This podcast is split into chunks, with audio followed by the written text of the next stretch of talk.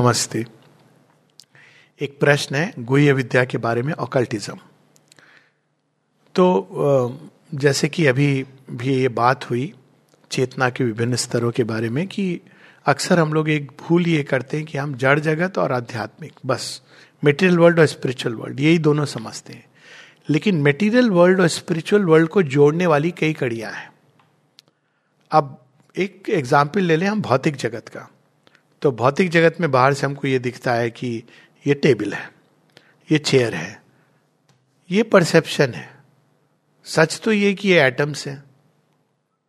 अब ये एटम्स हमको ये टेबल के रूप में दिख रहे हैं, ये चेयर के रूप में दिख रहे हैं, क्यों? है तो वही एटम्स है। वही लकड़ी है तो ये भी हम नहीं कह सकते कि एटम्स अलग है। अगर किसी ने ये सॉलिड क्यों दिख रहे हैं हमको?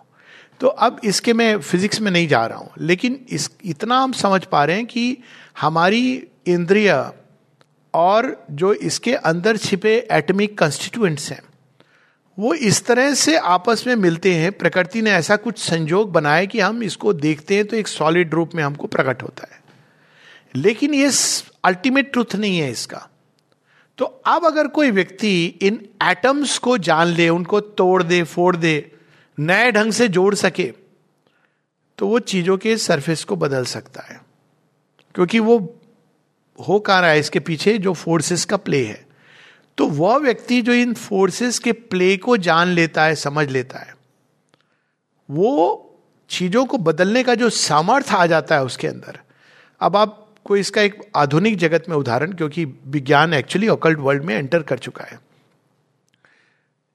लोग अक्सर बोलते हैं ना, क्यों मंगल ग्रह में जा रहे हैं? क्यों हम अंतरिक्ष में जा रहे हैं? हमको तो धरती में रोटी, कपड़ा, मकान की समस्या सॉल्व करनी चाहिए। लेकिन आप देखिए, चूँकि मनुष्य स्पेस के अंदर गया तो उसको क्या मिला?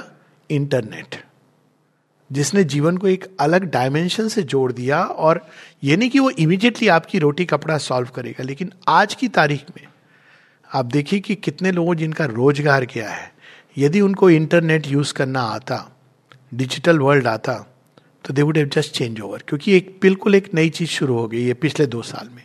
हाथ पाँव के काम की जगह एक डिजिटल वर्ल्ड आपके सामने खुला। और जिन लोगों ने इस बात को समझ लिया था, उन्होंने इस मोमेंट पे they just took leap क्योंकि उनको पता है कि अब जो न्यू पावर है वो ये ऑपरेट कर रही है।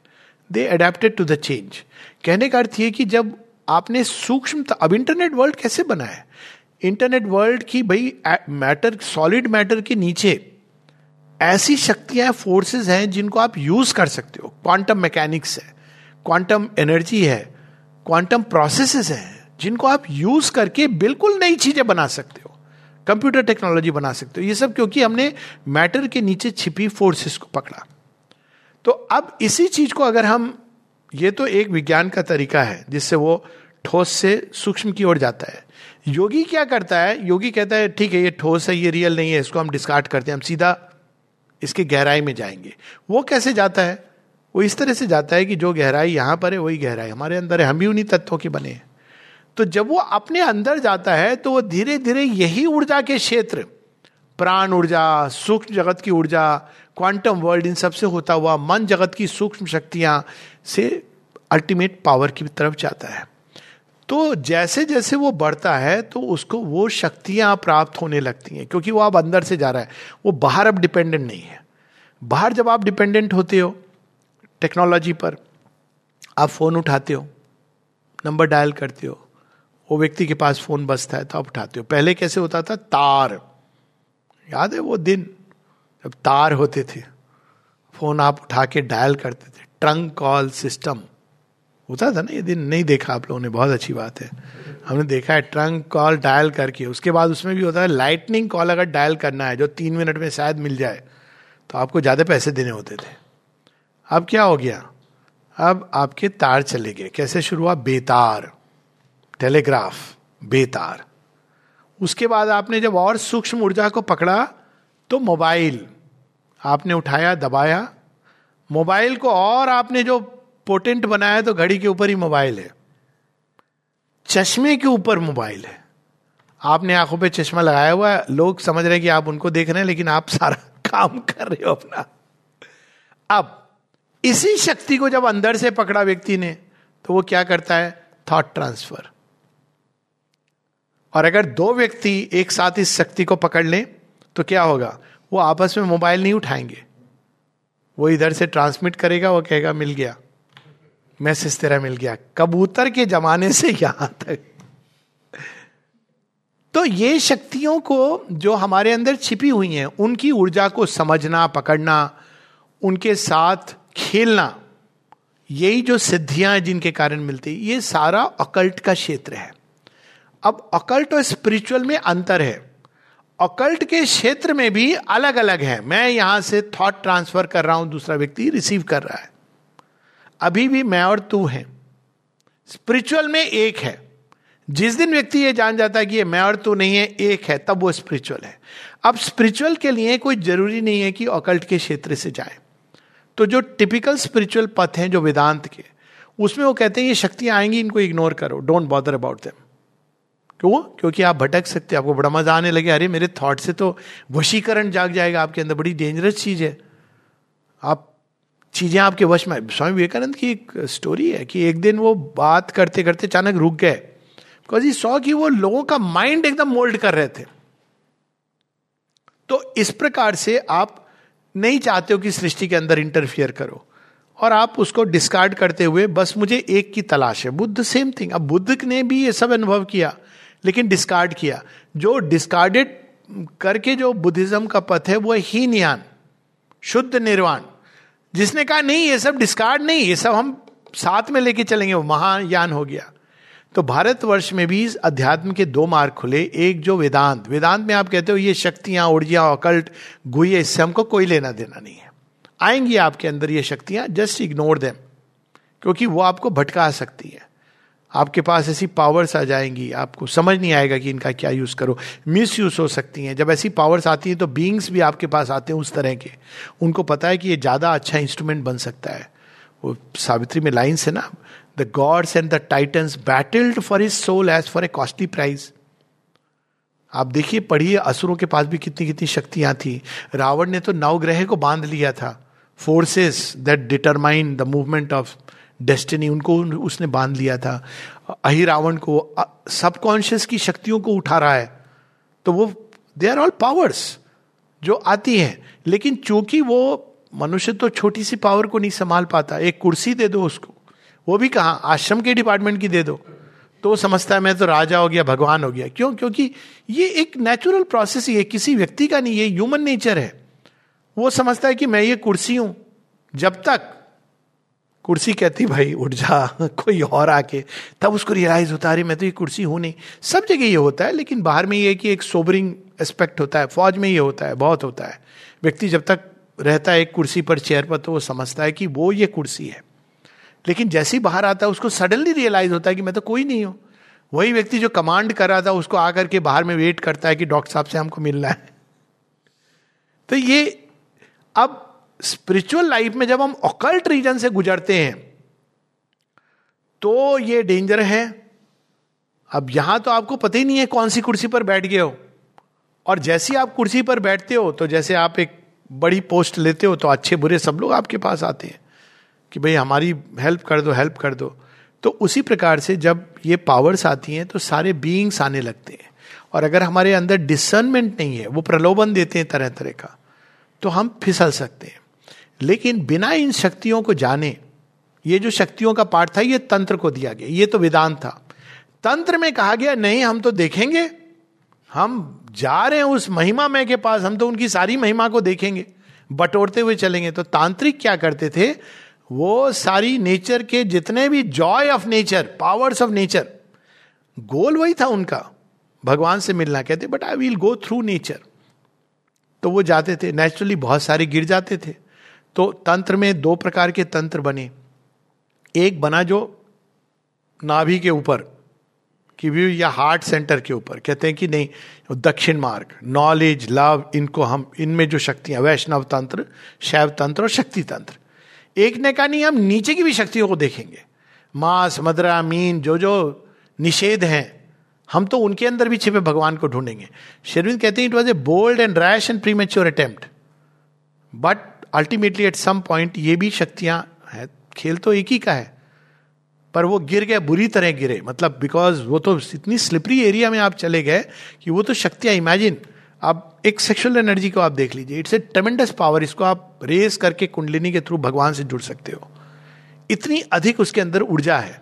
अब उस ऊर्जा के क्षेत्र में अगर कोई अनचेस्ट व्यक्ति चला जाए तो उसके अंदर किस एपेटाइट की जागृति होगी, हम कल्पना नहीं कर सकते।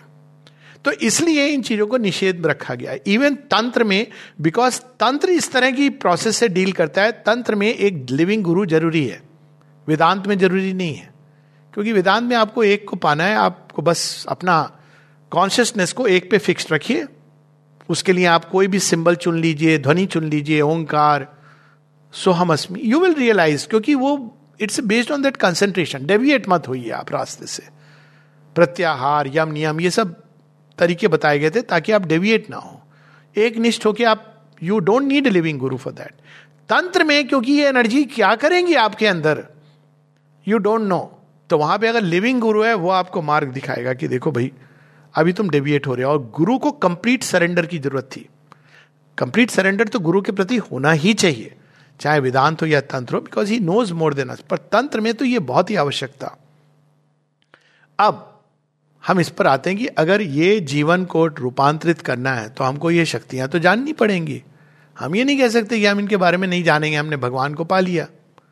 तो शेयरविंद कहते हैं सेफ़ बेसिस से जाओ। यानी पहले तुम वेदांत का उस एक को रियलाइज़ करो। Find the divine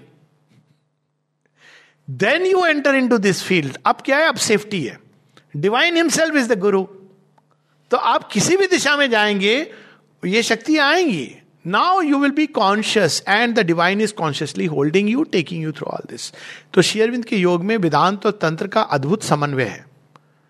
लेकिन वेदांत के आधार पर तंत्र का goal which is divine enjoyment भुक्ति। तो अब इन शक्तियों का ये जो अकल्ट वर्ल्ड है, जो इन शक्तियों का खेल है प्ले ऑफ़ फोर्सेस ये दो प्रकार का है। एक है अनकॉन्शियस अकल्टिज्म अधिकांश लोग अनकॉन्शियसली अकल्ट करते हैं, उनको पता नहीं है।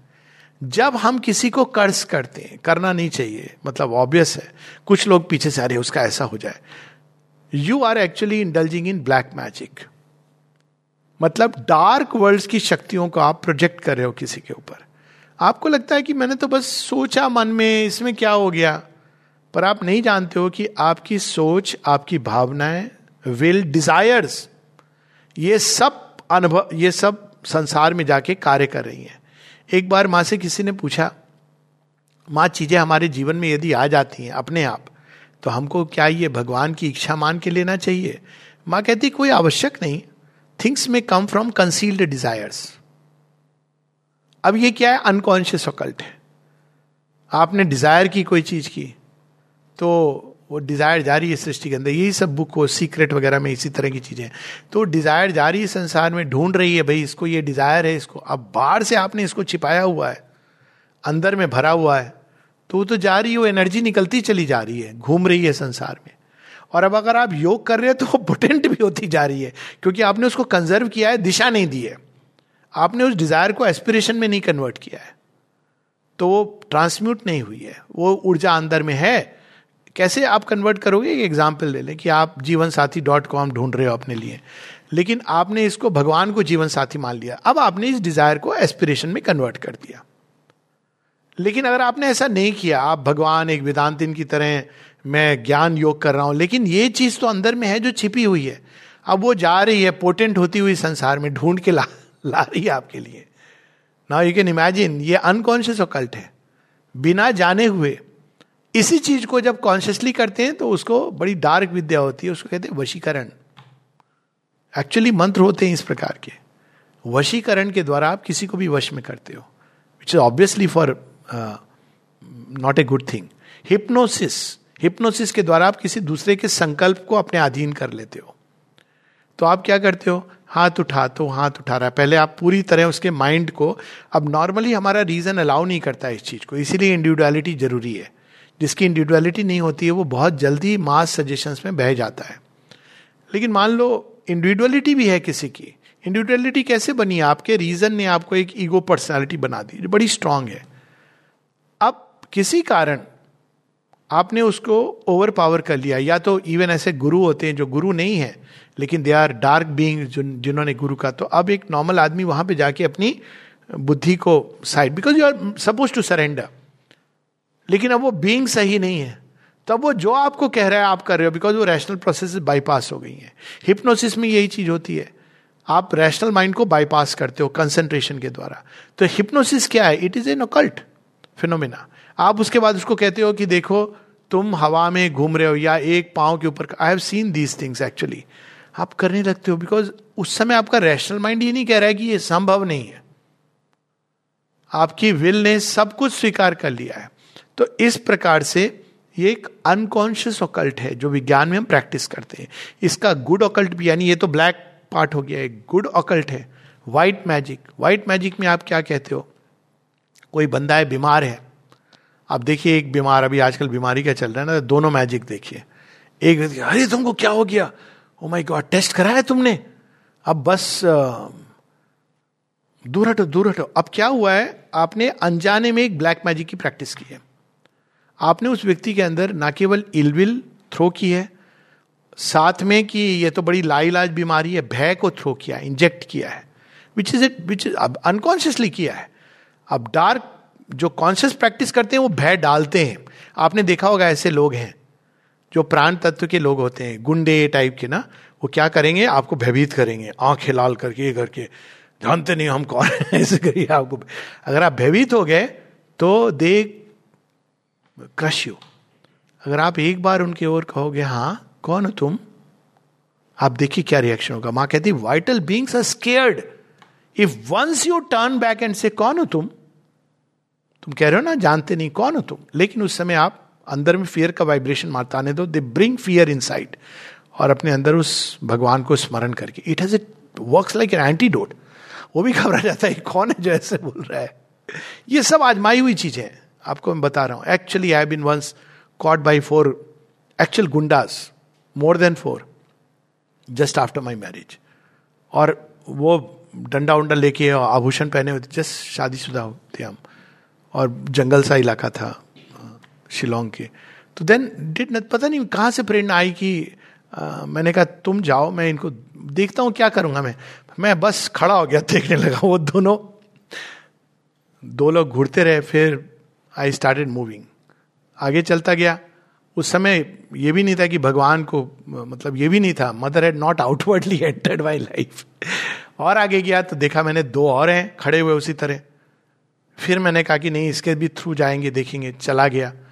जाके हम लोग रोड पे आए, तब इन्होंने लाठियाँ फेंकी हैं हमें मारने के लिए। मतलब कोई चीज़ उनको पैरालाइज कर गई। दे जस्ट डिंट अंडरस्टैंड कि क्या हो रहा है।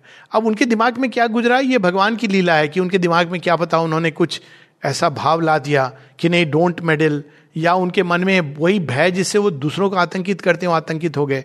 तो वो सारा अनकॉन्शियस ओकल्ट था। आई डेंट नो कि दिस विल वर्क और नॉट एक इंस्टिंक्टिव एक प्रोसेस थी जिसके थ्रू वन वेंट तो ये अनकॉन्शियस ओकल्ट का एक अब गुड साइड क्या है? कोई बीमार है? आपको छींक आ गई बेचारे को गलती से। तो आप ठीक हो जाओगे, कोई बात नहीं है। पैरासिटामोल ले लो। थोड़ी लॉरफास्ट ले लो, एक दो दिन विश्राम कर लो। आ जाना काम पे। अब ये क्या है, आपने किया unconscious occult but a white magic आपने उसके अंदर फेथ का इंजेक्शन दे दिया। फेथ से उसके अंदर भगवान का द्वार खुल गया। अब वो जाति सोचने लगा कि अरे ठीक है यार, कोई बात नहीं, ठीक हो जाएँगे। और दूसरा हुआ डार्क मैजिक जहाँ आपने कहा, अरे टेस्ट कराया तुमने? जीनोम सीक्वेंसिंग कराई? आर यू श्योर ये ओमिक्रॉन वाला तो नहीं है? अब अब क्या हुआ ना, वो एक, अब तो लोग होते हैं ऐसे जो जिस तरह की शक्तियों के प्रति आप खुले तो उस तरह की फोर्सेस अनकॉन्शियसली प्रोजेक्ट करते हैं। तो जब अनकॉन्शियसली हम इन फोर्सेस को रिसीव और ट्रांसमिट करते हैं तो वो अनकॉन्शियस अकल्ट है। थॉट्स थॉट्स का एक्शन होता है, जैसे हमारे विचार होते हैं। और जब इसी चीज़ को आप कॉन्शियसली करते हो तो क्या होता है? A prayer a master act king idea can link man's strength to transcendent force a lonely thought becomes omnipotent and miracle is made the common rule lonely thought ऐसा ही होगा। ये कॉन्शियस ऑकल्ट हो गया। आपने थॉट की energy को channelise करना शुरू किया। Even channelising thought energy is conscious occult अब ऑकल्टिस्ट क्या करते हैं? ऐसे नहीं करते हैं। वो मंत्र के द्वारा सिद्ध की हुई किसी देवी को बुलाएँगे आप अपने क्षेत्र में। उन देवी के द्वारा आप करवा रहे हो। तो ये लंबी प्रोसेस है। एक स्पिरिचुअल बींग क्या करता है? बिकॉज़ उसने थॉट को कंसेंट्रेट करना सीख लिया है। आप देखोगे अगर आपको डिफरेंस देखना है between a spiritual being and an ordinary आप देखो डिस्कशन हो रहा होगा, कहाँ से शुरू होगा, कहाँ जाएगा, क्या जाएगा, कुछ पता नहीं। एक स्पिरिचुअल बींग कंसेंट्रेट करना जानता है। कंसेंट्रेशन उसकी शक्ति है। थॉट को उसने इतना कंसेंट्रेट कर दिया है कि जब वो ये कहता है माँ ने इसका उदाहरण दिया है, जिसके साथ हम रुकेंगे। माँ कहती है कि डिफरेंस क्या होता है? एक अकल्टिस्ट में और स्पिरिचुअल बींग जब अकल्ट एनर्जीज को यूज़ करता है। तो आप अकल्टिस्ट के पास जाओगे, कहोगे कि मेरे पास, क्योंकि अकल्टिज्म भी डिवीज़न पर बेस्ड है इग्नोरेंस है वो। नॉलेज नहीं है ट्रू नॉलेज नहीं है। It is a deeper knowledge than modern मतलब आउटर साइंस पर उसमें कोई स्टैंडर्डाइजेशन नहीं है। कोई ये, आम ऑकल्टिस्ट है, मान लेंगे आप, वो एक अलग बात है। क्योंकि अब ये प्रॉब्लम है उसमें। कोई भी कह सकता है आई एम एन ऑकल्टिस्ट पर अब आप गए, मेरे पास ये बीमारी है। क्या आपको तकलीफ़? है दर्द हो रहा है। तो occultist will invoke some energy some process and then और he may keep his hand and धीरे धीरे उसमें हीलिंग हो जाएगी। ये ऑकल्टिस्ट करेगा। स्पिरिचुअल बींग क्या करेगा? मुस्कुराएगा वेट करेगा। अगर उसके अंदर अचानक डिवाइन विल इस तरह से प्रकट होती है तो कहेगा you will be all right चला जाएगा। दिन लगे, दो दिन लगे maybe the effect is not magical पर वो ठीक हो जाएगा। क्यों? क्योंकि आपने डिवाइन विल से जुड़ करके वो चीज़ कही है। That is the highest form of occult जहाँ वो डिवाइन विल से जुड़ करके आप कुछ कहते हो तो वो जो वाक्य है, वो ट्रू हो जाता है। जब आप डिवाइन विल से जुड़ करके किसी फीलिंग को प्रोजेक्ट करते हो संसार में तो वो फीलिंग अपना सुंदर काम करती है डिवाइन का वर्क करती है। तो जब भी हम डिवाइन विल से जुड़कर thoughts feelings will even desires Sherwin तो यहाँ तक लिखते हैं। Desire became a secret flame मतलब pleasure became a candidate of that fire अगर आप इन चीज़ों को पोटेंट करते हो पोटेंट मतलब not to scatter them concentration is a basic necessity last story Mata ji कहती हैं कि जब तुम किसी डिज़ायर को कंजर्व करते हो तो क्या होता है? वो कैसे पावरफुल बनती जाती है? तो वो कहती है कि उन्होंने कभी किसी चीज़ की कामना नहीं करती थी। मुझे ये मिल जाए, वो मिल जाए। कहती, एक बार उनके मन में विचार आया I think I need a petticoat माँ कहती है अगले दिन पाँच आ गए बिकॉज़ इज़ सो पावरफुल तो ये अकल्टिज्म है जिसमें हम, हमारे इनर फोर्सेस को इवन फ़िज़िकल वर्ल्ड की फोर्सेस को, आप डील करना सीखते हैं और वो फोर्सेस जिन्होंने स्ट्रक्चर बनाए हैं, जिन्होंने संसार में गतियाँ बनाई हैं, उन सब गतियों का आप मास्टर करते हो। I have seen a person जो लकड़ी खा जाता था और उसको एनर्जी आती थी। Not a good thing please don't try it मतलब क्यों आप अपने आप को इससे विकृत करोगे? आप लकड़ी से अंदर जो फल निकल रहा है, उसको खाओ। But there are people who can do that जो चीज़ों को बदल सकते हैं इस तरह। Alchemy is a very high kind of occult but ये संभव है कि आप चीज़ों को बदलो। लेकिन अब माँ वो एग्ज़ाम्पल देती हैं। मैटर के ऊपर, शक्तियों का। कहती कि वो जो मैडम तेओ थी वो क्या करती थी? अकल्टिस्ट थी. She was not spiritual in that sense तो वो क्या करती थी? जब उनको जाना होता था कहीं चप्पलें वहाँ पड़ी हैं तो वो देखती थी और चप्पल उनके पास आती थी। क्योंकि ठंड के दिन है चप्पल तक क्यों जाए? अगर चप्पल वहाँ खोल दिए डोर पर तो चप्पल आ जाए। और वो कहती थी वो एनर्जी कैसे ड्रॉ करती थी कि वो आ, उन्होंने रख दिया पेट पे सेव सेव सिरवल हो जाएगा। ये भी दिखाते हैं डॉक्टर स्ट्रेंज में। वो शेव श्रिवल हो जाएगा और उसकी सारी ऊर्जा चली जाएगी आपके अंदर। माँ ने इसका उल्टा भी किया हुआ है। कोई लेके गया माँ के पास मुरझाया हुआ पुष्प। माँ यही है मेरे पास। माँ उसको लेके कैरेस करती हैं ऐसे करके पूरा खिल उठता है। तो इस सारा संसार में ये एक अकल्ट कॉमर्स एक ट्रांजैक्शन चलता रहता है। हम जब इसको नहीं जानते हैं तो हम अज्ञान में जीते हैं, ठोकर लगती है, चोट लगती है। हम कहते हैं एक्सीडेंट हो गया रैंडम चीज़ हो गई। रैंडम कुछ नहीं होता है। आप घर से निकले, क्या ताना खा करके निकले हो? या किसकी, कहते ना, दुआ और बदुआ लेके निकले हो, और वो अचानक काम कर जाती है। कभी दुआ काम कर जाती है एक्सीडेंट होते होते बच जाते आए आपको लगता है, अपने आप हो गया। नहीं, कोई चीज़ थी जो आपको प्रोटेक्ट कर रही थी। गुडविल और कभी बदुआ इल विल काम कर जाती है।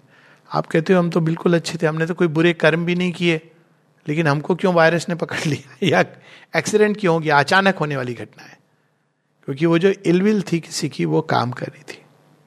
और वो बॉडी आप लेंगे तो even divine beings are not spared that माता जी बता दी ना कि वन सी वॉमिटेड तो डिसाइपल ने पूछा कि, माँ, क्यों हुई वॉमिटिंग माँ एक चिट्ठी जिसको उनके हाथ में थी, जिसको देख के वो एकदम ध्यान मग्न हो गई थी। वो दिखाती डिसाइपल को कुछ कहती नहीं है। डिसाइपल में उनके प्रति कृतज्ञता, इन ग्रेटिट्यूड, क्रोध, डिमांड्स, डिजायर्स, मेरा ये पूरा नहीं किया, वो पूरा नहीं किया, वो सब थी। तो सारी चीज़ माँ ने अपने अंदर सोखी और उस विष को वमन किया। तो ये होता है अकल्ट का क्षेत्र। सबसे बड़ी सुरक्षा है एक the power of one and for us that is the mother सब शक्तियों की ओरिजिनल शक्ति वही है। सब ज्ञान की ओरिजिनल ज्ञान उन्हीं के पास है।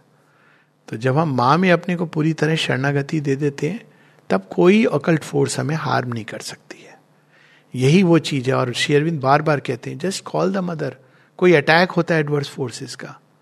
Just learn to call her माँ को बस बुलाओ, स्मरण करो। तो वो जाएगा रिपेल होगा।